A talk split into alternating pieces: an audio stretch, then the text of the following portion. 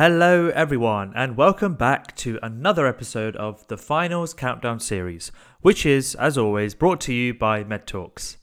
In this series, we are providing all of you wonderful medical students with short, succinct, and super useful revision talks for all of your upcoming exams and also for your knowledge as lives as junior doctors. We really hope you've been enjoying the episode so far. Please remember to give us your feedback. You can leave us a comment on the Apple Podcast platform if you're listening through that, or drop us an email. Our email is hellomedtalks at gmail.com, or you can message us on Instagram, and our med- Instagram is medtalks.uk.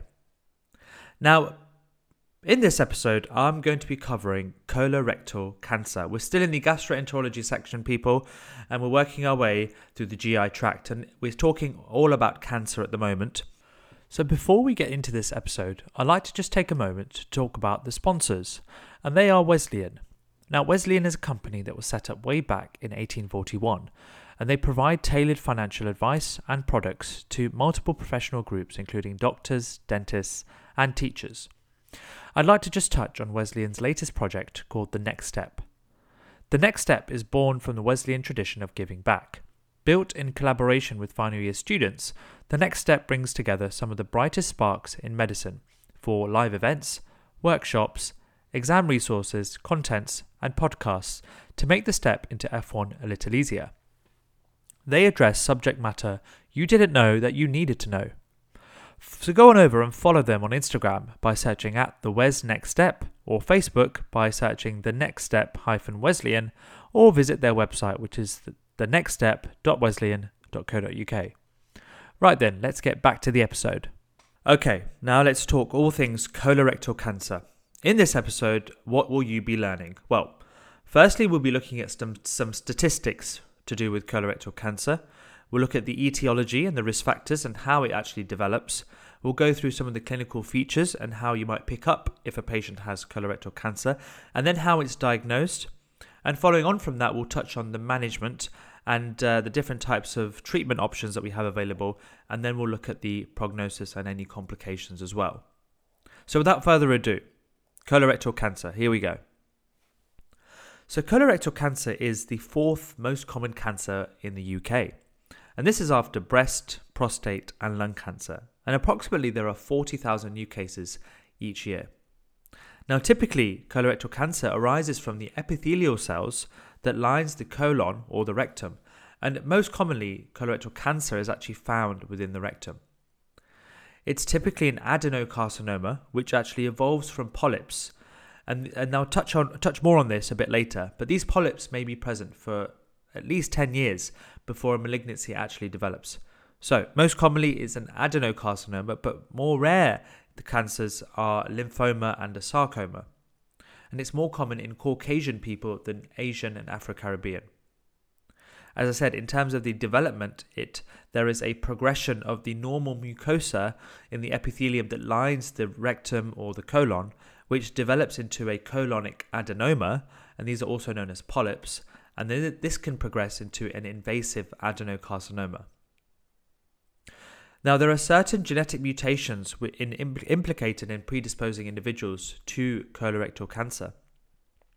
So, the first one is the hereditary non polyposis colorectal cancer, which is HNPCC. This is a DNA mismatch repair gene, and a mutation leads to defects within DNA, and it can predispose individuals to colorectal cancer. Another one is the adenomatous polyposis coli, so APC. This is a tumor suppressor gene, and mutation of this can lead to growth of adenomatous tissue. Now I'll just touch on some of the risk factors for developing colorectal cancer.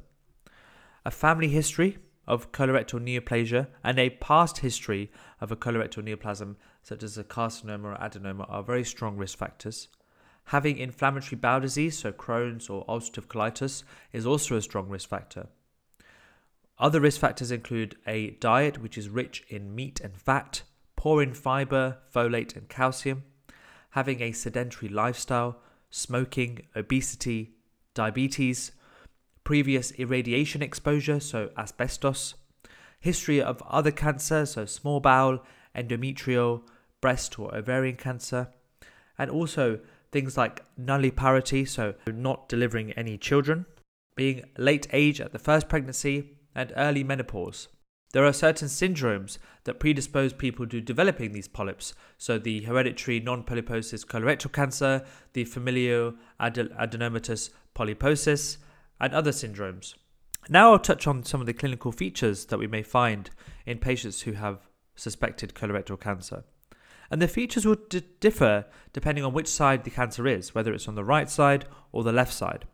A right sided colorectal cancer will present with things like weight loss, anemia, occult bleeding, a right iliac fossa mass, and this right sided cancer is more likely to be advanced, whereas a left sided cancer will present with colicky pain, some rectal bleeding. It could present with a bowel obstruction, tenesmus, which is the sensation of needing to open your bowels even though your bowels are empty, a mass that can be palpated on PR exam in the left iliac fossa, change in bowel habits, and typically left sided colorectal cancer is less advanced at presentation. The most common presenting signs and symptoms of the cancer or large polyps is rectal bleeding, a persistent change in bowel habits, and anemia. Now, any patient with symptoms that are suspicious of colorectal cancer must have a thorough abdominal exam and a rectal exam. And unfortunately, in some patients, symptoms don't actually become apparent until the disease is quite far advanced. It's also important to be aware of possible signs of metastasis.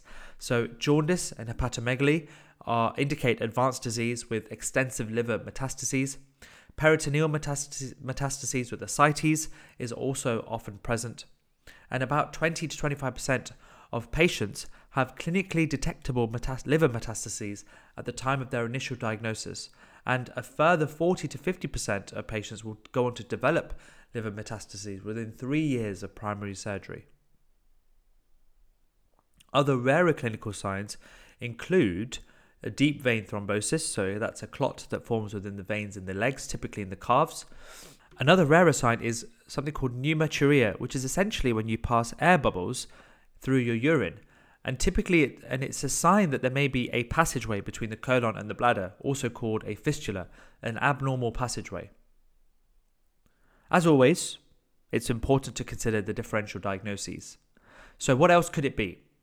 Other causes of these similar of these uh, presenting features must be considered. So, things like diverticular disease, inflammatory bowel disease, irritable bowel syndrome, a local rectal pathology such as hemorrhoids, ischemic colitis. So, all of these should be considered, but because we've got a suspicion of colorectal cancer, we must exclude that one first. And now that brings me nicely on to the NICE guidelines.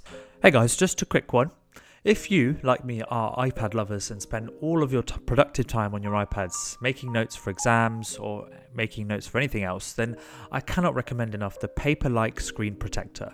The number of times I've scratched my unprotected iPad screen after using different styluses or styly, but since having the Paperlike screen protector, it's kept my screen extremely well shielded. Its nanodot surface technology provides a better tactile feel, increased stroke friction, and minimal light diffraction so that making art and taking notes on an iPad feels as natural as writing on paper. Made for the iPad and Apple Pencil, Paperlike delivers the unforgettable feeling of real paper into your digital workspace.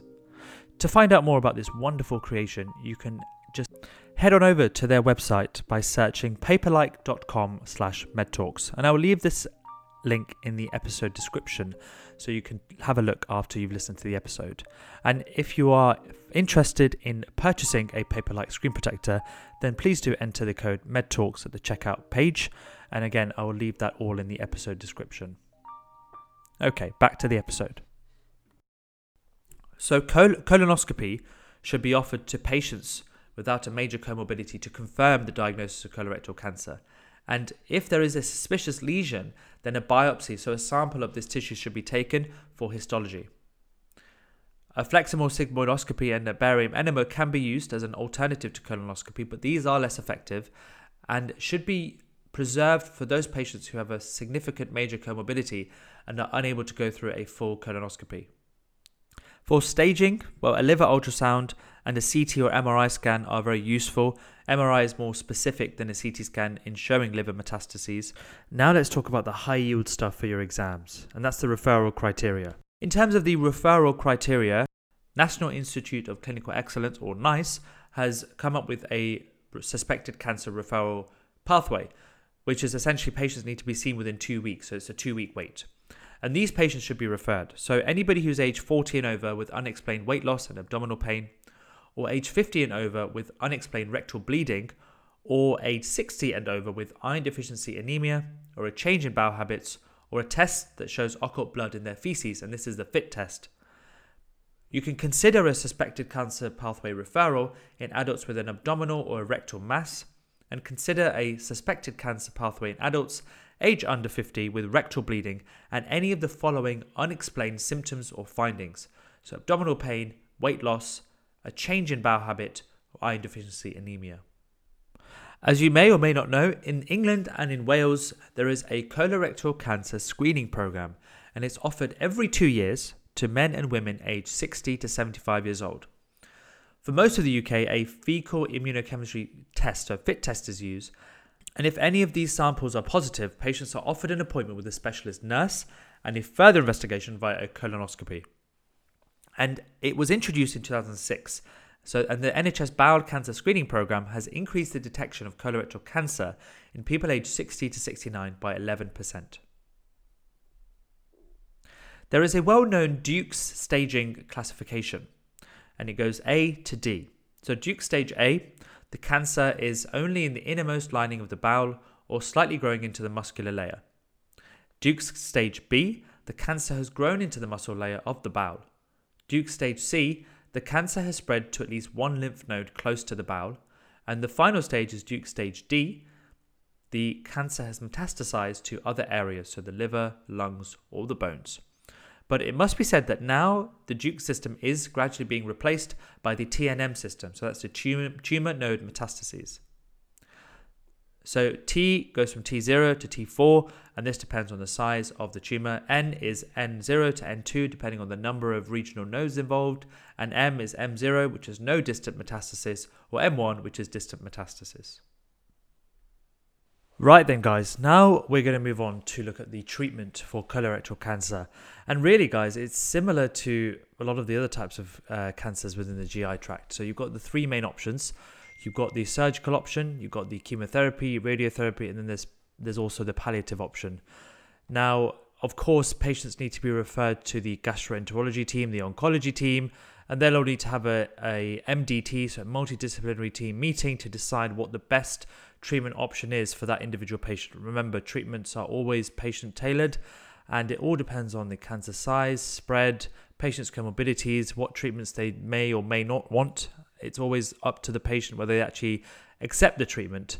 Uh, so let's go through some of them now. Now, as you could probably have guessed, the only real curative option, treatment option, is surgery. However, chemotherapy and radiotherapy have really important roles as neoadjuvant and adjuvant treatments alongside their role in palliative treatment option. So, for curative management, surgery is the mainstay of treatment for localized bowel cancer, and the most typical uh, surgical plan is a regional colectomy, so to ensure removal of the actual tumor and then removing all the margins and the lymphatic drainage, along with either a primary anastomosis or the formation of a stoma. So your options are a right hemicolectomy or an extended right hemicolectomy for cecal tumors and ascending colon tumors, and then there's the extended option it can be performed for any transverse colon tumors. There's also the left hemicolectomy. This is for the descending colon tumors. And then there's a sigmoid colectomy. This is the surgical approach for a sigmoid colon tumor. Other other surgical interventions include an anterior resection. So this is the surgical approach for a high rectal tumor, typically if it's more than 5 centimeters from the anus. And this approach is favored because it leaves the rectal sphincter intact if an anastomosis is performed. Whereas there's another uh, operation called an abdominoperineal resection for lower rectal tumors, typically less than 5 centimeters from the anus. So it involves the excision of the distal colon, the rectum, and anal sphincters, and it leads to a permanent colostomy. Now, guys, this is some high yield stuff, so I would recommend going over all of that again because you will get a lot of exam questions that will test you on the different types of procedures for the different types of and locations of cancers. And another procedure that you should all be aware of is the Hartmann's procedure. Now, this is in, used in emergency bowel surgery, for example, when there is bowel obstruction or a bowel perforation. And basically, this involves the complete resection of the rectosigmoid colon and then the formation of an end colostomy and the closure of the rectal stump. And I recommend Googling some images of the Hartmann's procedure so it makes things a bit clearer. So that's surgery. Now moving on to chemotherapy. So this is usually for patients who have advanced disease. And just an example. So for Dukes' C colorectal cancer, adjuvant chemotherapy has been found to reduce mortality by 25%. And the systemic therapy for metastatic colon cancer is, as I said, tailored to each patient and it's also disease specific. And then there's radiotherapy, which can be used in rectal cancer. It's not really usually given in colon cancer because there's a risk of damage to the small bowel. And usually it's a neoadjuvant treatment and it can be given alongside chemotherapy.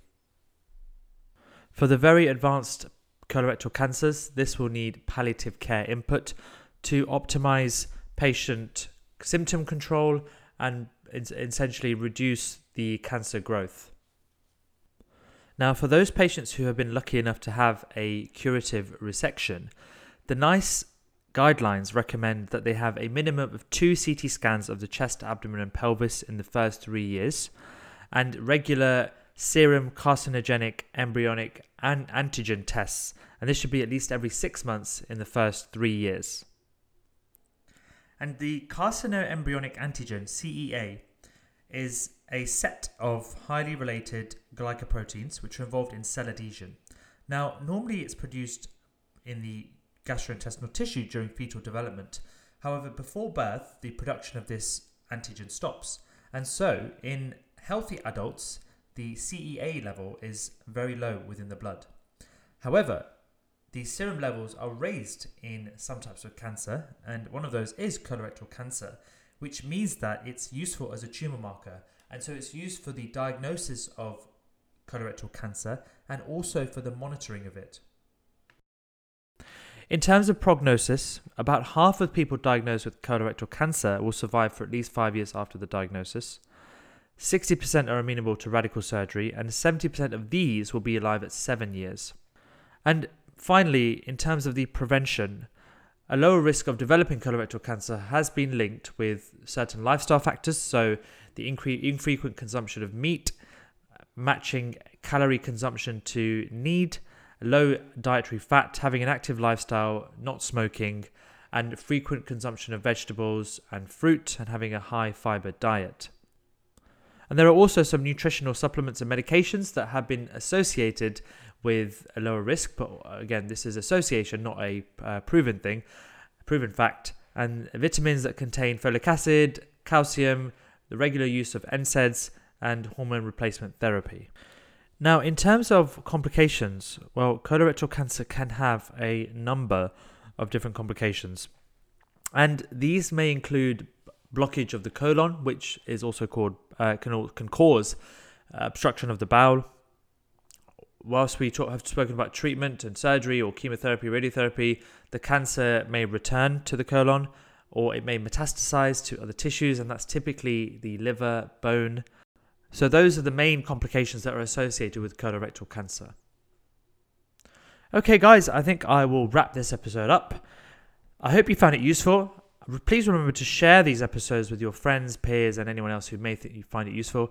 As promised, we've talked to all things colorectal cancer. We've covered the risk factors, we've looked at some of the statistics, how it may present. We've gone through the NICE guidelines for diagnosis, the referral criteria, and then we've touched on the different treatment options, looking at the surgery, chemotherapy, radiotherapy, and finally, we've talked about complications, prevention, and the prognosis. I hope you've enjoyed the episode. Please remember to give us your feedback. You can message us on Instagram, medtalks.uk, or email us hellomedtalks at gmail.com.